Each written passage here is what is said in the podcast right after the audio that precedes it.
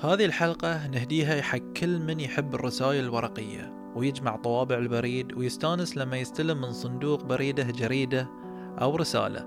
هذه الحلقة تتكلم عن أقدم الإنجازات التي قدمتها البحرين على منطقة الخليج العربي وعلى مستوى حتى منطقة الوطن العربي عن تاريخ الخدمات البريدية من أول طابع بريدي محلي لأول مكتب للبريد اللي كان مكان السفارة البريطانية حاليا.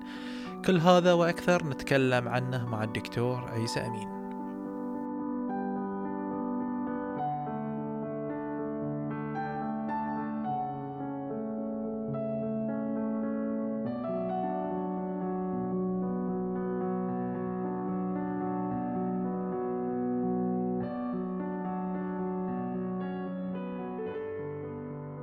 نرجع دائما إلى أحداث وتاريخ حدث في البحرين يمكن كنا دائما سباقين فيه. هالمرة بيحدثنا الدكتور عيسى أمين عن خدمات البريدية اللي كانت في بدايات القرن. والبحرين تعتبر من أوائل الدول اللي كان عندها خدمة بريدية متكاملة. يحدثنا اليوم الدكتور عيسى أمين عن خدمات البريدية. حياك دكتور. مرة ثانية لما نبحث عن تاريخ إنجازات حكومة البحرين في الربع الأول من القرن الماضي لابد أن نعود إلى الأرشيف البريطاني لأن ما في كان تدوين محلي. والوحيدين اللي كتبوا في الموضوع هم دار الاعتماد في البحرين في راس رمان والمقيمية البريطانية في بوشهر وحكومة بومبي والأرشيف البريطاني الموجود في الهند والأرشيف البريطاني الموجود في لندن. تعتبر خدمات البريد من أقدم الإنجازات في منطقة الخليج العربي. وبعد البحث في الوثائق الأرشيف البريطاني المتعلقة بإنشاء البريد التابع لرئاسة البريد في الهند. طبعا البريد كان مؤسسة بريطانية مثل التلغراف. وبالتالي الرئاسة دائما تكون في الهند اللي هو المركز الرئيسي لكل الخليج. ومنها تتفرع الخدمات سواء كانت بريدية أو خدمات تلغراف. علشان كذي كان البريد يرفع العلم البريطاني وإدارة التلغراف ترفع العلم البريطاني أيضا. عادة يكون الحاكم في البحرين هو من يتبرع بالأرض وهم يبنون ويتكفلون بكل شيء تابع لهذا المبنى. كان أول مبنى للبريد افتتح في البحرين في عام 1884 بإدارة شخص اسمه أوشي وكان الدخل من تقديم هذه الخدمات قد بلغ 2106 ربيات مقابل مصروفات 934 ربية. ويبدو بأنه قبل ذلك التاريخ أي في الفترة ما بين 1874 و 1884 كان الوكيل المحلي لشركة الملاحة البريطانية الهندية يقوم بهذا العمل مقابل راتب من المكتب الرئيسي للبريد في بومبي. إذا البريد كان من 1874 يعمل في البحرين. في عام 1884 كان عدد الموظفين في المكتب اثنين مدير ومساعد بريد. وكان توزيع البريد آنذاك ينطلق من الهند إلى الخليج العربي ومنه نجد رأس الرجال الصالح إلى أوروبا إلى جانب البريد البري الذي يعبر العراق وسوريا إلى جانب طريق بحري صغير عبر البحر الأحمر. وانتظمت عملية نقل البريد في عام 1912 عندما استخدمت حكومة الهند البريطانية السفن التجارية التابعة لشركة الملاحة الإنجليزية الهندية بصورة منتظمة لنقل البريد بين الهند والخليج العربي. كانت الطوابع الأولى بطبيعة الحال المستخدمة في البحرين تحمل صور ملوك إنجلترا مثل ملكة فيكتوريا والملك إدوارد السابع وجورج الخامس. مع بداية 1933 بدأ ختم اسم البحرين على هذه الطوابع والمراسلات الصادرة من البحرين. لأن مثل ما قلنا المؤسسة مؤسسة بريطانية في الهند فالطوابع أيضا طوابع بريطانية. في 15 أكتوبر فبراير 1953 استخدم لأول مرة طابع محلي يحمل صورة المغفور لصاحب العظمة الشيخ سلمان بن حمد آل خليفة وفي عام 1947 48 تم بناء مبنى البريد الواقع قرب باب البحرين وقبل ذلك بعام بني مبنى بريد المحرق في عام 1946 دكتور أول مبنى حق البريد كان أو أول خدمة بريدية هل هذه كانت ولا اللي لا كانت لا في لا, بابكم؟ لا ب- بنتكلم. بنتكلم وقدمت إدارة البريد خدمة صناديق البريد في نوفمبر 1949 مبتدئا بعدد خمسة صناديق. رقم واحد للمستشفى الأمريكي رقم اثنين لإدارة الكهرباء والثالث للمقيم السياسي البريطاني في الجفير. بعد تطور خدمات البريد في البحرين بداية القرن الماضي اضطرت حكومة الهند البريطانية التي كانت تدير خدمات البحرين في الخليج أن تطلب من الشيخ عيسى بن علي آل خليفة توقيع اتفاقية معها تمنع أي دولة أخرى من فتح مكاتب بريد في البحرين. وبعد الحصول على هذه الموافقة قامت الحكومة المذكورة بوضع خطة كاملة لنقل البريد من وإلى الهند وبين موانئ الخليج العربي والبحرين وذلك بواسطة السفن. التجارية التابعة لشركة الملاحة البريطانية الهندية. في الجزء الأول من هذا الكلام أو في البداية سوف نرصد خدمات البريد في البحرين. أما في الجزء الآخر سوف نلاحظ الاتفاقيات الخاصة بعمليات نقل البريد. آه، بس دكتور قبل لا ننتقل أحب أخبر المتابعين أن معظم الوثائق اللي بيتكلم عنها الدكتور آه، من ناحية وثائق أو حتى صور ممكن إن شاء الله تكون مستعرضة لما بيكون آه، يعني لما بتنعرض الحلقة في البودكاست بنستعرض ال- الصور في صفحاتنا في الانستغرام. الوثائق والوثائق طبعا. تفضل دكتور. إذا البداية كانت في 11 يونيو سنة 1899 يكتب نائب المقيم البريطاني في بوشهر الكابتن فرانسيس بيفل بريدو مستفسرا بين قوسين من جناب معتمدنا الأعز الأحشم آغا محمد رحيم بن عبد النبي صفر في البحرين عن مدى إنجاز مبنى سكني لمدير البريد ومبنى آخر للبريد. بريطانيا بعد توقيع اتفاقية 1820 للأمن البحري عينت وكلاء في مدن الخليج العربي. هؤلاء الوكلاء مسؤولين عن مراقبة الوضع الداخلي وتنفيذ الاتفاقية المذكورة وإرسال إخباريات أو معلومات أو رسائل للمقيمية البريطانية في بوشهر. في البحرين المعتمد أو الشخص الموكل بهذه الخدمة كان الآغا محمد رحيم بن عبد النبي آل صفر وذلك لغاية 1903 في أسرته كانت هذه العملية استمرت إلى أن عينت بريطانيا آه، جاسكن كأول معتمد بريطاني في البحرين بعد بناء دار الاعتماد. في رسالة ثانية من نائب المقيم في بوشهر مؤرخة في 15 يوليو 1899 إلى الآغا محمد رحيم بن عبد النبي صفر معتمد دار المقيم في بوشهر. يطلب منه الحصول على أرض أو موقع لبناء بيت مدير البريد وكذلك مكتب البريد على أن لا تكون مملوكة لأحد وفارغة من الاعتراضات وبعدها يطلبها من الشيخ عيسى بن علي آل خليفة هبة أو بيع إذا بريطانيا تؤسس مكتب بريد في البحرين في 1899 فتعتبر هذه أول خدمة بريدية صارت أول. إشارة. أو إشارة في 28 مايو 1901 يرسل المعتمد المساعد من دار الاعتماد بالبحرين إلى دار المقيم في بوشهر يذكر فيه أن الميرزا محمد إسماعيل مالك المنزل الذي يقيم فيه مدير البريد قد تقدم بطلب إخلاء المنزل معطيا شهرا من تاريخ طلبه فرصة للتنفيذ علما بأن المنزل كان من أملاك الحاج أحمد بن عبد الرسول. ولقد طلب من الميرزا الانتظار من أجل توقيع اتفاقية سكن المنزل مع هيئة البريد الرئيسية في بومبي.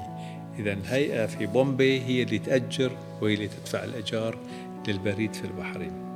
قبل هذه الرسائل كان مكتب البريد يشغل الدور الأرضي من مبنى دار الاعتماد في راس رمان في الجهة المقابلة للبحر. والذي هو مبنى السفارة البريطانية حاليا. في 7 فبراير 1901 يكتب الميرزا محمد إسماعيل صاحب منزل مدير البريد رسالة إلى البريد في بومبي يطلب فيه إخلاء المنزل قبل نهاية أبريل 1901 ويعود ويكتب رسالة أخرى في 23 مايو 1901 يذكر فيها مدير البريد يذكر فيها مدير البريد بضرورة إخلاء المنزل. ويعلق مدير البريد كان اسمه في ذاك الوقت فرناندس عندي على الرسالتين طالبا من حكومة الهند البريطانية بالتدخل لأنه قد مضى عليه أكثر من 12 سنة في هذا المنزل منذ 1889 اللي هي فترة تأسيس البريد الرسمي. في 29 يونيو سنة 1901 يكتب القائم بأعمال المعتمد في البحرين إلى الحكومة البريطانية في الهند يقول فيها أنه قام بالترتيب مع يوسف الشتر. واسم الشتر ذكرناه سابقا في بيت الإرسالية الأمريكية عند البحر. من أجل أن يقوم الأخير ببناء منزل يقيم فيه مدير البريد مقابل 15 ربية شهريا على أن يكون هذا المنزل جاهزا في نهاية يوليو وعلى أن يوافق الميرزا إسماعيل على إقامة المدير إلى ذلك الحين. هذه كلها مراسلات القصد منها نشوف تواريخ البريد وأسماء الأشخاص المسؤولين وموقع مبنى البريد. في 17 نوفمبر سنة 1901 يكتب القائم بأعمال المعتمد في البحرين جون كالكوت جاسكن اللي قلنا إحنا صار أول معتمد في 1903 في فبراير 1900 أكتوبر 1904 كان هو طبعا آه، معتمد في البحرين. في البداية كان مجاز من المقيمية في بوشير وبعدين استمر كمعتمد دائم إلى النهاية.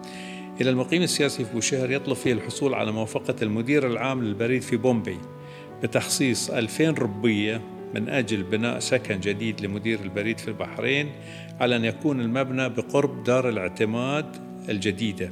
دار الاعتماد اللي هي قرب راس رمان وموقع السفارة البريطانية حاليا. أي انتقال الاعتماد من بيت الآغا محمد رحيم صفر اللي هو كان المعتمد اللي قلنا قبل ما تعين جاسكن إلى إدارة بريطانية اللي هي دار الاعتماد يديرها القائم المعتمد البريطاني ولذلك سميت بالجديدة. لأن كانت دار الاعتماد في بيت الوكيل الأغا محمد صفر اللي هي تقريبا كانت أيضا في منطقة أعتقد فريج كانو أو قريبة من البحر. ويقول في هذه الرسالة أن مكتب البريد السابق الذي كان إجارة سبع ربيات تم نقله إلى مبنى دار الاعتماد الجديدة وتمت الموافقة على هذا الطلب على أن يكون المبنى جاهزا في الفترة ما بين 1902 و 1903 في 19 أبريل 1902 يرسل القائم بأعمال المعتمد إلى حكومة الهند البريطانية رسما بيانيا للمبنى المزمع إقامته لمدير البريد وقائمة بالتكاليف المتعلقة بالبناء التي تقدر ب 2725 ربية. وأحدى عشر آنة وثمان بيزات في هذه الرسالة توجد صورة من الخريطة وصورة من قائمة التكلفة. في 12 مايو 1902 يرسل المساعد الأول المقيم السياسي بوشير الوكيل المساعد المعتمد في البحرين رسالة يخبره فيها بالحاجة إلى مقابلة الشيخ عيسى بن علي الخليفة وتقديم طلب الحصول على قطعة أرض هدية منه من أجل بناء سكن مدير البريد. طبعا في راس رمان. قرب دار الاعتماد. وتقدم الشيخ عيسى بن علي الخليفة بهدية عبارة عن قطعة أرض في الجهة الغربية من دار الاعتماد لإقامة سكن مدير البريد. وذكر الوكيل المساعد للمعتمد جون كالكوت جاسكن في رسالة المقيم السياسي في بوشهر في 17 مايو 1902 بأنه قبل الشيخ البحرين الذي قدم الأرض المذكورة كهدية. ويرسل المدير العام لدائرة البريد في بومبي رسالة للمقيم السياسي في الخليج في 23 يونيو 1902 مؤكدا فيها تخصيص مبلغ 2350 ربية من أجل بناء سكن مدير البريد في البحرين. ويتم اختيار المقاول علي أكبر بن حاج أبو القاسم شيرازي. ودفع له مبلغ ألف ربية مقدم للبدء في البناء. في 26 مارس 1903 يرسل مدير بريد بوشهر رسالة الوكيل في البحرين مستفسرا عن إذا ما كان مدير مكتب بريد البحرين فرنانديز قد انتقل للسكن في بيت الحكومة يقصد المبنى الجديد للبريد. ويأتي الجواب من البحرين بأن مدير البريد قد انتقل إلى السكن الجديد في الخامس من فبراير سنة 1903 إذا في هذه الفترة كان مبنى البريد في دار الأعتماد في راس رمان. بعد أن كان في بيت الوكيل آقا محمد صفر. في 24 فبراير سنة 1905 يتم تعيين مدير بريد في البحرين ليقوم بأعمال المدير فرنانديز الذي غادر البحرين في إجازة. المدير الجديد اسمه سلدانا. ووجد أن الغرفة في السكن مقفلة وخلق ذلك إشكالا كبيرا تبدو ملامحها في مراسلات دار الاعتماد والمقيمية في بوشهر وحكومة الهند. يرسل المكتب الرئيسي للبريد في بومبي رسالة مؤكدا فيها بأنه تم إعداد خريطة المبنى بواسطة المهندس هامفري من دائرة الأشغال في الهند وهذه الرسالة كانت موجهة إلى المعتمد البريطاني في البحرين الكابتن بريدو. طبعا الآن بعد بناء سكن مدير البريد والبريد كان نفسه في الطابق الأرضي من دار الاعتماد ابتدوا يفكرون في بناء مبنى قريب من دار الاعتماد. مشكلة الغرفة المقفولة والمدير الجديد لازم ينام برا الغرفة صدر أمر من حكومة الهند بأن يفتحون الغرفة ويعزلون أثاث المدير السابق أثناء إجازته ويسكن هذا المدير الجديد في الغرفة إلى أن يعود الثاني. طبعا في رسالة في 1908 يرسل المهندس المساعد لمنطقة الخليج ريتشارد لافتر إلى المعتمد السياسي كابتن بريدو رسالة يقول فيها أنه قام بإعداد رسم مبنى مبنى بريد البحرين ورسم آخر تابع لإصلاحات سكن المدير. وموجودة الرسوم طبعا وتوزيعات المبنى من الداخل والأبواب والنوافذ وكل شيء.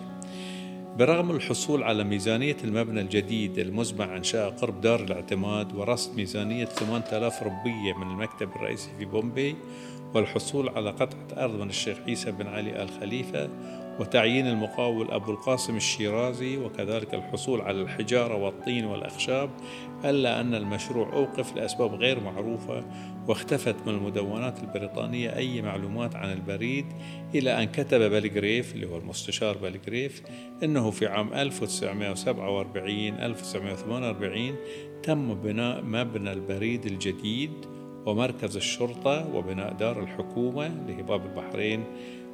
مكان البريد السابق. البريد السابق انتقل بدل دار الاعتماد إلى بناية يسمونها بناية الشيخ حمد كانت في موقع باب البحرين. وكانت تكلفة البريد الجديد خمسة وستين ألف ربية وتسعمائة وثلاثة وتسعين. وكان في شقة علوية بمبلغ واحد وتسعين ألف وخمسمائة وثمانية وأربعين ربية طبعا الزمن تغير. في هاي كانت الأربعينات. إذا بصورة عامة نقدر نقول أن بريد البحرين من أقدم الخدمات البريدية في منطقة الخليج العربي وكان يدار بواسطة دار الاعتماد البريطاني من خلال الوكيل آغا محمد صفر ومن ثم تم انتقال الخدمة إلى دار الاعتماد بعد وصول المعتمد البريطاني بعد عائلة آل صفر وانتقلت الخدمة من دار الاعتماد إلى آه، مبنى البريد مؤقتا مكان باب البحرين ومن ثم انتقلت إلى باب البحرين. تاريخ البريد في البحرين مثل ما قلنا جزئين الجزء الأول الحين نتكلم عن الجزء الثاني. في سبتمبر سنة 1911 يكتب المعتمد السياسي في البحرين كابتن لوريمر إلى الشيخ عيسى بن علي الخليفة حاكم البحرين يطلب فيها رأيه في الدخول في اتفاقية مع الحكومة البريطانية يمنع بمقتضاها أي دولة أخرى من فتح مكتب بريد في البحرين. ويرد الشيخ عيسى بن علي الخليفة بالموافقة في 4 سبتمبر 1911 وبذلك تصبح إدارة البريد في البحرين ومنذ التأسيس تابعة للحكومة البريطانية. كانت هذه الاتفاقية وسيلة الإنجليز لمقاومة محاولة تركيا للدخول في عملية نقل البريد إلى موانئ الخليج حيث يبدو ذلك في الرسالة الموجهة من قنصل حكومة صاحب الجلالة البريطانية في البصرة والمؤرخة في 15 أغسطس 1911 التي يطلب من حكومة الهند البريطانية ملاحظة قيام والي البصرة التركي بتقديم طلب إلى وكيل شركة الهند البريطانية للملاحة التجارية للموافقة على نقل البريد الصادر من تركيا إلى القطيف والعقير عن طريق بريد البحرين. وكان كان رد ممثل الشركة أنه لا يستطيع الموافقة من دون الرجوع إلى دائرة البريد البريطانية في الهند. ويعود تاريخ تأسيس البريد في البحرين مثل ما قلنا إلى 1875 عندما قامت السلطات البريطانية في بوشهر بالترتيب مع الوكيل المحلي بأخذ مسؤولية جمع البريد الخاص للرعايا البريطانيين يعني يقصدون الهنود الصادر والوارد ونقله بواسطة السفن التابعة للشركة.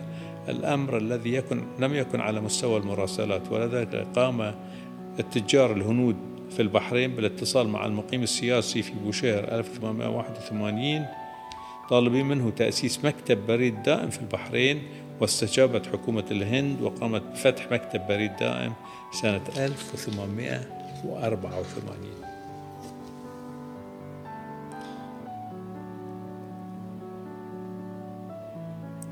في 8 أكتوبر سنة 1910 يؤكد فيها هذه من المقيم السياسي في بوشهر رسالة اللي هو الكولونيل كوكس. يؤكد بيرسي زكريا كوكس. يؤكد فيها أن حكومة الهند البريطانية ودائرة البريد الرئيسي في بومبي, بومبي ممثلة بالرئيس الأعلى وكذلك سفير بريطاني في تركيا ليس لديهم مانع من أن تنقل سفن شركة الهند البريطانية الملاحة التجارية بريد الدولة العثمانية والمرسل من البصرة إلى العقير عن طريق البحرين على أن يكون الاتفاق بين والي البصرة التركي سليمان نظيف بي ومؤسسة البريد في بومبي في 27 أغسطس 1910 أرسل قنصل صاحب الجلالة البريطاني في البصرة إلى سفير صاحبة الجلالة في القسطنطينية. رسالة يؤكد فيها عدم الممانعة على نقل البريد التركي إلى البحرين. يعني البحرين كانت مركز لتوزيع البريد اللي قادم من الهند والبريد اللي قادم من تركيا من خلال بغداد البصرة إلى البحرين. في رسالة أخرى من المعتمد البريطاني الكابتن بريدو إلى المقيم السياسي في بوشهر يذكر فيها بأن السلطات التركية في البصرة اتفقت مع عبد الرحيم البستكي في البحرين. مقابل 19 ليرة عثمانية شهريا يستلمها من مكتب التلغراف في البصرة ويقوم باستلام البريد المنقول مع أي مسافر ليس من خلال السفن البريطانية وتحويلها إلى العقير ومن البحرين مع مسافر آخر إلى البصرة. يعني العثمانيين تجاوزوا الخدمات البريدية البريطانية وعينوا لهم وكيل استثنائي اسمه عبد الرحيم البستكي في البحرين. وينصح سكرتير الخارجية في حكومة الهند بعدم التدخل في الموضوع ومراقبة عبد الرحيم بن حاج عثمان البستكي فقط. لأنهم قاموا يراقبونه لاحظوا أنه في سنة 1907 اشترى عبد الرحيم طوابع من مكتب البريد من البحرين بقيمة 100 ربية وذلك طبعا لإرسال الرسائل الواردة له من البصرة. في رسالة أخرى من مساعد المقيم السياسي في بوشهر مؤرخة في 5 يونيو 1906 إلى سكرتير الخارجية في حكومة الهند. يقول أن الحكومة التركية قامت في السابق سنة 1871 بإرسال البريد بواسطة سفن شركة الملاحة الهندية من البصرة إلى البحرين. ومن البحرين بواسطة السفن الشراعية المحلية إلى موانئ سنجق نجد اللي هو القطيف والإحساء. وكان المسؤول عن البريد في السنجق مقام القطيف وهو تابع للمتصرف. وليس هناك كم كبير من البريد غير الصادر من مكتب الديون العمومية العثماني. عندما كان سيد طالب المتصرف كان الوكيل في البحرين مجبل الذكير. وبعده إمام المسجد في المنامة الملا يوسف بن عبد الرحمن الذي يرسل البريد إلى مدير العجير ومنه إلى الديون العمومية في القطيف إذا في خدمات بريدية جانبية كانت في البحرين تدار من خلال التجار كوكلاء للحكومة العثمانية في البصرة والمنطقة الشرقية من الجزيرة العربية. وكان هذا خلاف لشروط البريطانيين بعدم السماح لأي حكومة أجنبية بإقامة خدمات بريدية في البحرين. هذه نبذة صراحة عن بداية البريد في البحرين والموضوع واسع وفي وثائق كثيرة وفي صور كثيرة. أرجو من المهتمين في الموضوع أما متابعة الحديث هذا أو الدخول على موقع جمعية تاريخ وآثار البحرين وقراءة الموضوع بصورة شاملة في المكتبة الإلكترونية. شكرا. آه، نشكر دكتور عيسى على وقته وعلى هذه المعلومات الثرية والمهمة جدا في تاريخ مملكتنا الحبيبة. آه، طبعا هاي الموضوع الدكتور كاتبه بإسهاب في مجلة دلمون آه، عدد رقم 28 في عدد يناير 2021 فالمهتمين يقدرون يرجعون حق المجلة الموجودة في موقع الجمعية.